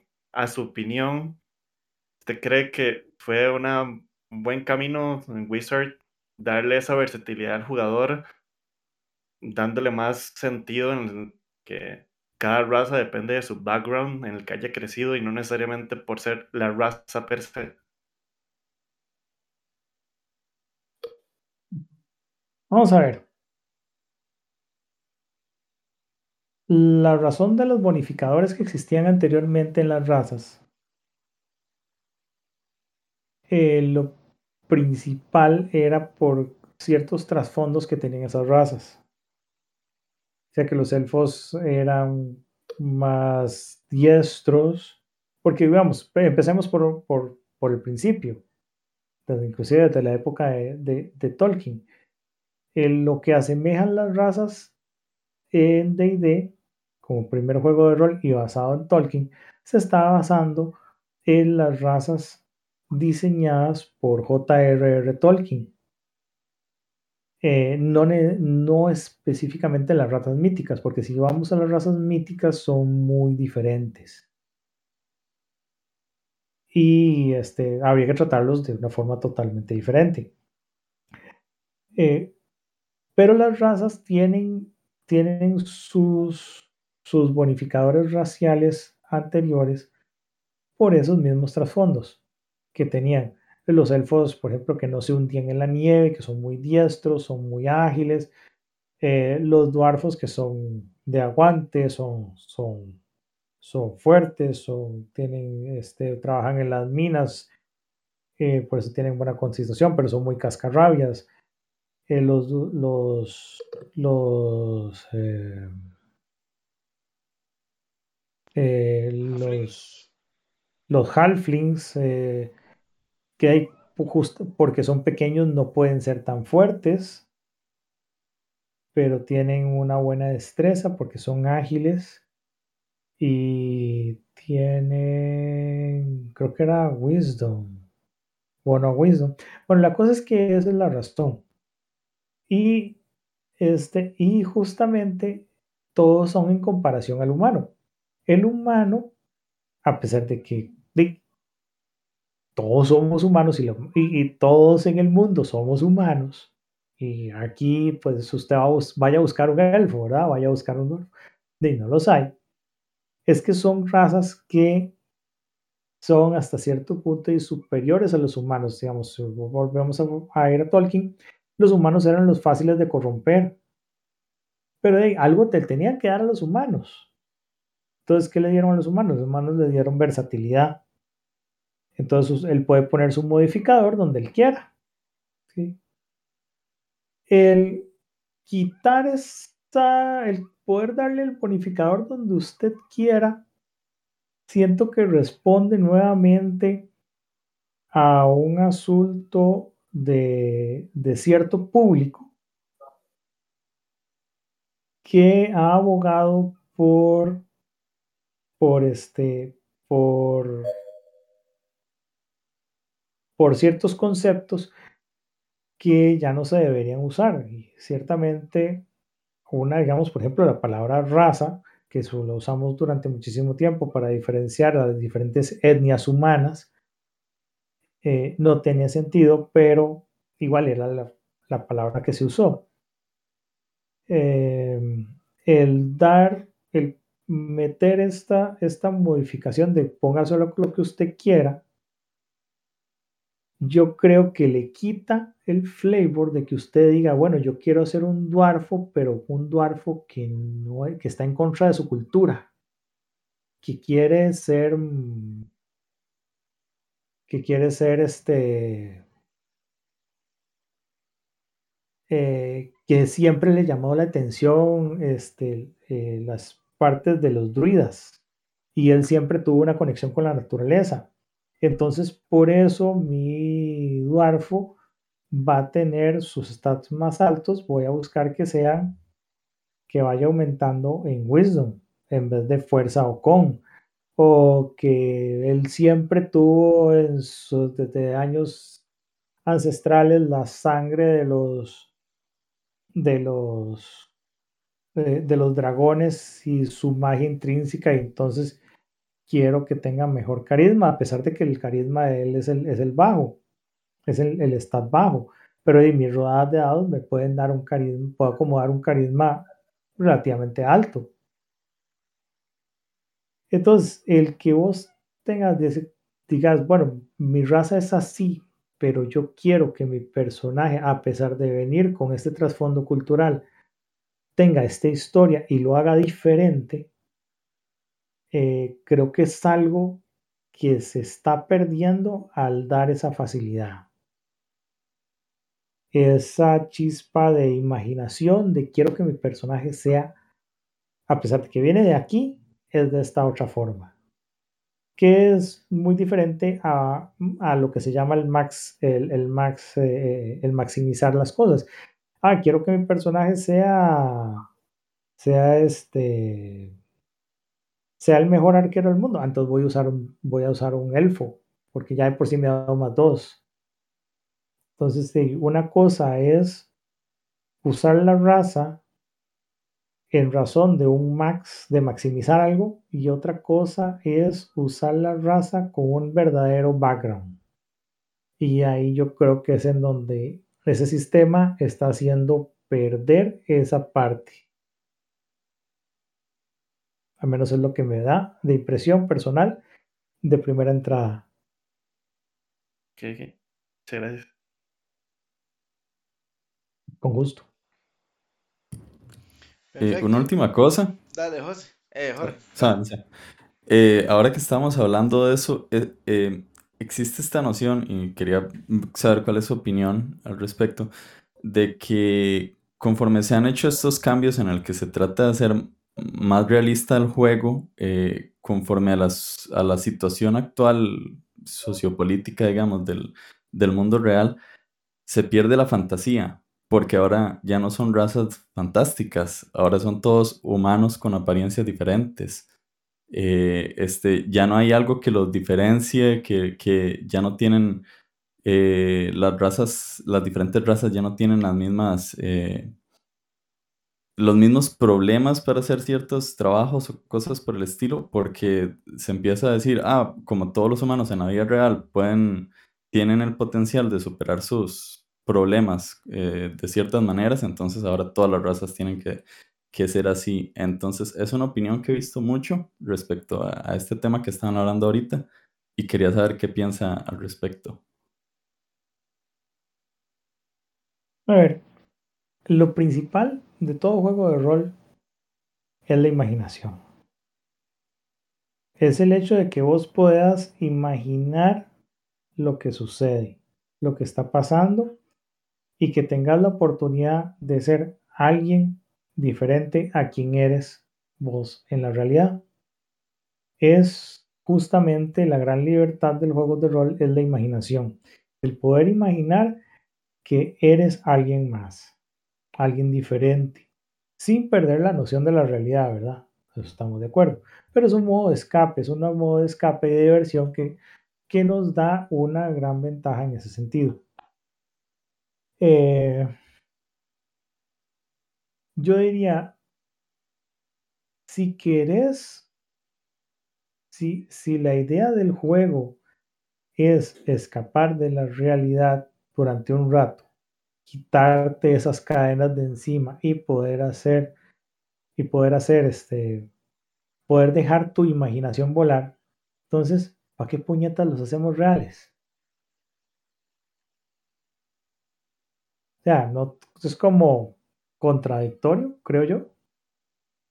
Ah, la idea de, de poder emblandir una espada y enfrentarse a un dragón con la, con la damisela atrapada en la torre, si vamos a lo más clásico de lo clásico. Es justamente eso, es jugar de héroe, es que eres un héroe, eres un héroe para los, para, para la damisela, para los que te mandaron a rescatarla. El, el, el, el dragón es el villano. O sea, este es, es como es como, es como, ah, bueno, ahora es como cuando yo, cuando, cuando ustedes eran niños y no conocían que había D&D, o todos nosotros en, la juventud, cuando fuimos, cuando fuimos niños, soñábamos con ser alguien más. Veíamos una película de Superman y queríamos ser Superman, o veíamos una película de Batman y queríamos ser Batman, o veíamos un, y nos inventábamos que éramos Batman, aunque fuera en un videojuego aunque fuera en lo que fuese, era, era y la imaginación era la que manejaba las cosas. Y si yo quiero imaginarme que el, que el dragón es el villano, eso en realidad no tiene nada de malo. Lo único que estás haciendo es forjando tu imaginación, es dejándola volar, es aceptar que de esa forma, haciendo volar tu imaginación, puedes encontrar mejores resultados y mejores cosas que luego puedes implementar en el mundo real, que te van a dar esos skills, esas habilidades para decir, voy a pensar fuera de la caja. Así que pretender convertir un juego de rol que es imaginación pura en algo encadenado a la realidad no tiene ningún sentido.